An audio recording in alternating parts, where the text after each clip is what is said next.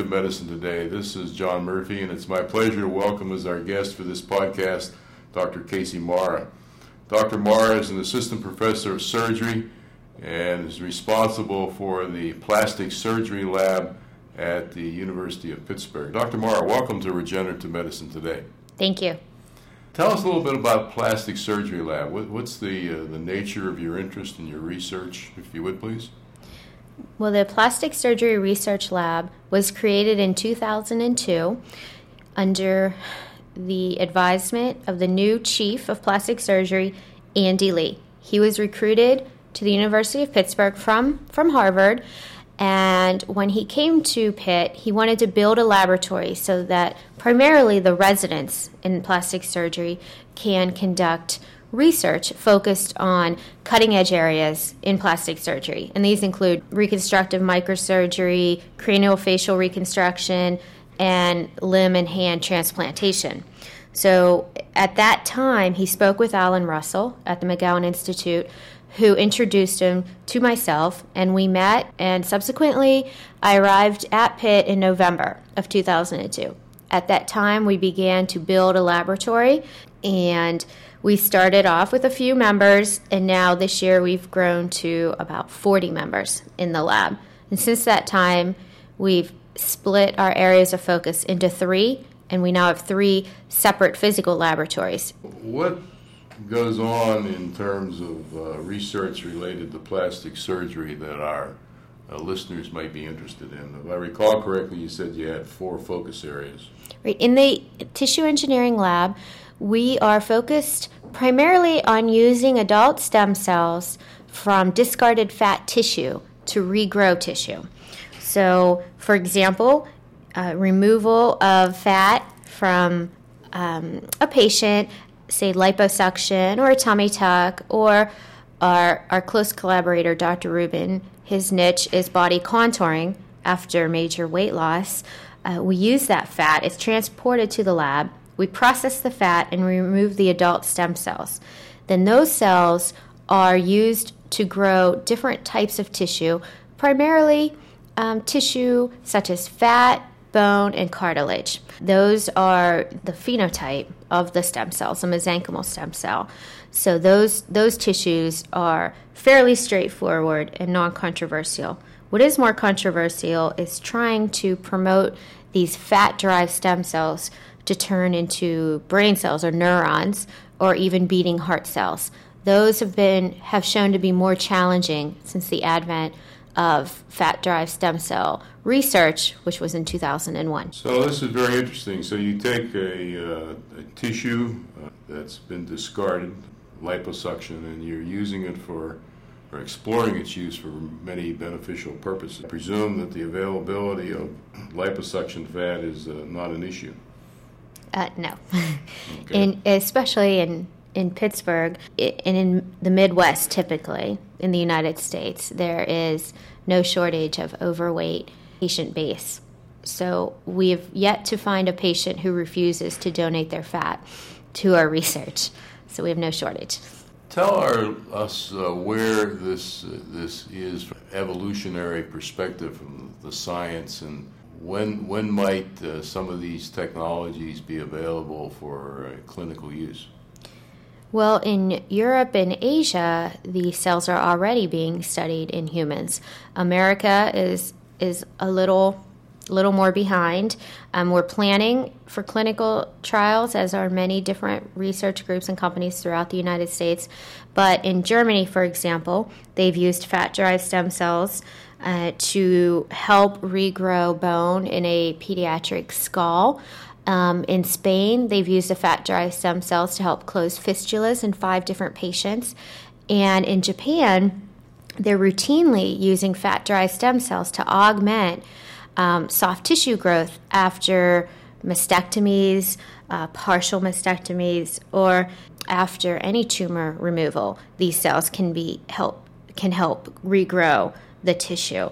So in America, our first some of our first trials that we're looking at is for simple wound healing, and these are would be topical um, topical delivery of the cells. Uh, we're also interested in, as I mentioned, bone repair, cartilage repair and soft tissue repair as well. So I think in our laboratory, we're looking at um, hopefully in the next two to three years, maybe even sooner, looking at these cells in, in efficacy trials in humans. And this is in collaboration with the Donnenbergs at the Hillman Cancer Institute, who already have set up a facility to use bone marrow derived stem cells in patients. And we hope we've begun using and optimizing our procedure in that facility to use these cells in humans. This is most interesting, as uh, many of our listeners recall, we've had previous guests on this uh, uh, podcast, like uh, Dr. Badylak, uh, who uses a uh,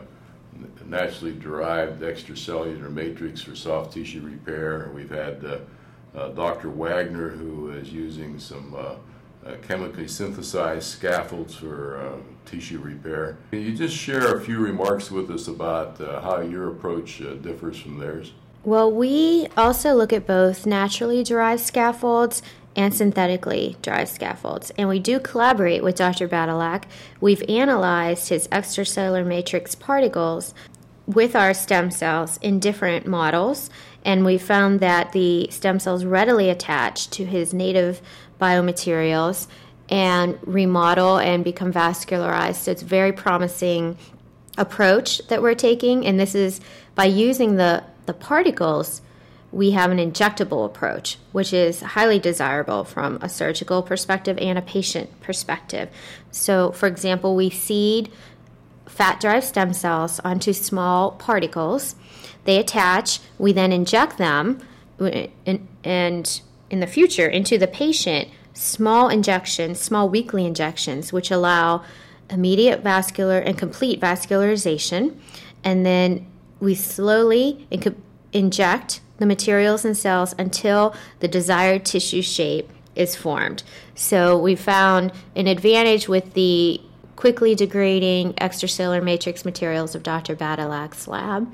Now, instead of the particles, we're also investigating liquid hydrogels that we've developed in, in my laboratory that allow a liquid formulation of the stem cells to be injected. And once injected, the liquid gels into a very um, elastic material that can be used. We're looking at, at hydrogels for both soft tissue and cartilage regeneration. So the approach, they're, they're common avenues among all of the tissue engineering research groups here at the McGowan Institute, and as I mentioned, very collaborative uh, approaches as well. And injectable and new materials is um, one of our major areas of focus at this time.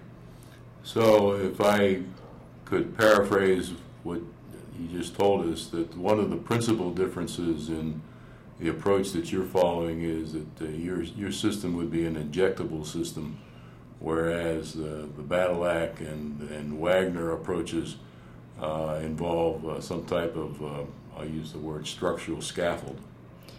Um, not necessarily. As I mentioned, the, the particle approach, so Dr. Badylak can remove a layer of intestinal material or bladder matrix. That sheet can be morselized into small particles and then injected. And Dr. Wagner's work is more I believe, focus more on patches and vascular grafts that a preformed scaffold is more desirable in those situations. Whereas our situation, where there's just a, a non uniform defect that differs from patient to patient, an injectable formulation is more desirable.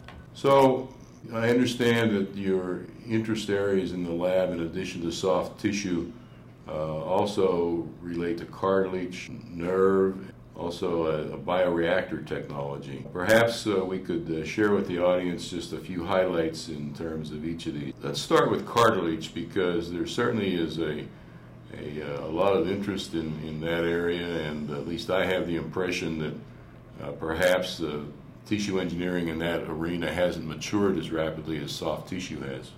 So, our cartilage work, we have a couple different projects. One is collaborating with Constance Chu in orthopedic surgery, where we're developing, the, again, the injectable hydrogels to be implanted into knee defects to regrow cartilage. And we're also working with industry Medtronic in an attempt to f- use some of Medtronic's growth factors to regrow uh, osteochondral defects in osteoarthritic patients. What's the status of this? It, it seems as though there's uh, lots of lots of interest in this in terms of uh, patient needs, but uh, right, there's no question it's a very large clinical market, um, both cartilage repair and osteoarthritis, and we're in we remain in animal studies at this time, but are looking forward to larger animal studies and then clinical trials, perhaps in the next five to ten years. And in terms of uh, nerve repair, uh, can, again, can you share a few highlights with us about uh, that area? We've been interested in long gap peripheral nerve repair for about seven years. Uh, we we are interested in the wounds obtained um, on the battlefield, in trauma, or again after tumor removal that leaves a large gap um, in a nerve, say a sciatic nerve or a nerve in the hand, that cannot be repaired by simple suturing the nerve together, but a guide needs to be implanted. Um, in some cases, you can use a nerve from your leg but that's not always optimal, and especially with compromised patients. So, we've been trying to design an off the shelf nerve guide that could be used on the battlefield, um, that can be used here in hospitals, that contain factors to promote nerve regeneration or axonal elongation over long gaps, which clinically it is not has not been shown to be feasible in the human. Any gap over three centimeters will not be has not been shown to be healed with a synthetic guide. So our efforts um, in that area involve very long sciatic nerve defects to be repaired with an off the shelf biodegradable nerve guide. And if I may ask, is uh, I know this is still in the laboratory stage, but does this continue to appear feasible in the future to do this? We believe so. We're just slowly increasing our animal size and the size of the defect in an attempt to regrow the nerves over the long gaps. And again, I would say maybe a four to six uh, year time frame before we would have we would be able to study these guides in clinical trials. And the last of the four areas is this area about bioreactors. Uh, perhaps the uh, a place to start would be to briefly describe to our audience what a bioreactor is. Well, we've been very fortunate to collaborate with Jörg Gerlach of the McGowan Institute, who has designed and patented these um, hollow fiber bioreactors that are in clinical use in Europe. Uh, patients use these bioreactors as an artificial liver until a liver transplant is available. And what these bioreactors allow is a rapid expansion of stem cells in a very small volume. For example, yesterday we isolated almost a kilogram of fat from a patient, and we have several, over two dozen uh, flasks, each containing a million of our cells that will continue to grow and be split. So eventually we'll have about 60, 60 to 80 flasks of this patient's stem cells in our incubators in our lab. And instead, what we can do with a small bioreactor about the size of a baseball or even smaller is expand those cells. Uh, Dr. Gerlach has mimicked conditions in the body in the bioreactor that allow for rapid expansion of the stem cells in the bioreactor with minimal um, media flow, minimal um, volume in the bioreactor. So instead of 80 flasks filling up our incubators, we have a small setup um, with a bioreactor. Then we can remove those cells and have nearly a billion stem cells in a short amount of time able to be injected back into the patient. And perhaps many of our listeners are aware of it. Uh, just so everybody's on the same page, it's uh, it's important that uh, you have a patient's own stem cells for these therapies to avoid immune response problems. Well, that, that has been our target. It may be possible to have a, a transplant of fat stem cells from another patient, which would mean an off the shelf stem cell seeded construct. However, at this time, it's not been shown yet, and we're not sure um, if the patient would eventually reject the other person's stem cells or if immunosuppression would be necessary. It may that the future is very bright and it may be very promising. However, given the nature of the abundance of adipose or fat tissue on most people, we've targeted an autologous transplant where the patient will get their own fat cells transplanted back into them, avoiding the use of possible rejection or immunosuppression. So all these areas sound very promising, and uh, uh, of course, our listeners need to recognize that there is a, a, uh, a long lead time between the, the concept and the uh, affirmation of the technology in, in, the laboratory until you can get clinical assessment. But I gather from the, your comments that uh, in the, in the in the three to five year time frame it's your estimation that uh, some of these things will have matured to the point that uh, they'll be uh, clinically viable approaches. I agree, but as with any new drug, the first the first studies will require safety and efficacy testing. So, for example, the first clinical trial may not regrow cartilage in the knee, but but just to see if the injection and the procedure of implanting stem cells is safe and effective. So we are still years away, but it's it's very promising and we're very optimistic. Dr. Marra, where does uh, one get more information in terms of uh, these particular endeavors? Well, with the McGowan Institute, we've created an adipose stem cell center, and this site is available on the McGowan Institute web website. And on that page, you'll find information about our therapies, our projects, and our contact information as well. And we will list on the uh, podcast website uh, the link to uh, Dr. Marra's page that she just uh, referenced as well. I also know that you have a uh, very intense effort in terms of uh, training of new scientists. And you want to share a little bit of your interest in that area as well, please? Well, our laboratory is very dedicated to the training of, um, as you mentioned, new scientists, but especially underrepresented uh, minorities and female students. We've mentored over 50 undergraduate medical students in our laboratory, and we also have a high school program that we've established where we've mentored over a dozen female high school students from Western Pennsylvania, and we're in the process of expanding that program um, into a longer program so, what we do with our outreach is visit high schools and science centers and discuss our research, and then the students are are encouraged to contact me, which they do. And, and we also have a website for this. It's called our ROSE program, Research Opportunities for High School Students.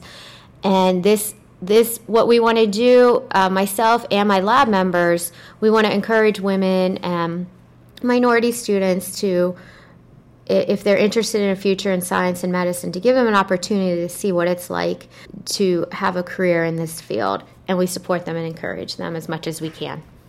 Yeah, there's clearly some exciting opportunities in this area, and I presume that uh, one of the essential early steps in terms of uh, getting underrepresented categories to uh, decide to pursue this career track is that uh, these get the proper education at the, the high school level. We hope that's the case. We don't have any prerequisites on what high school you belong to, but we do like to, um, we do try to find students with a genuine interest in science and who are motivated to go into engineering, medicine, or science. Very good.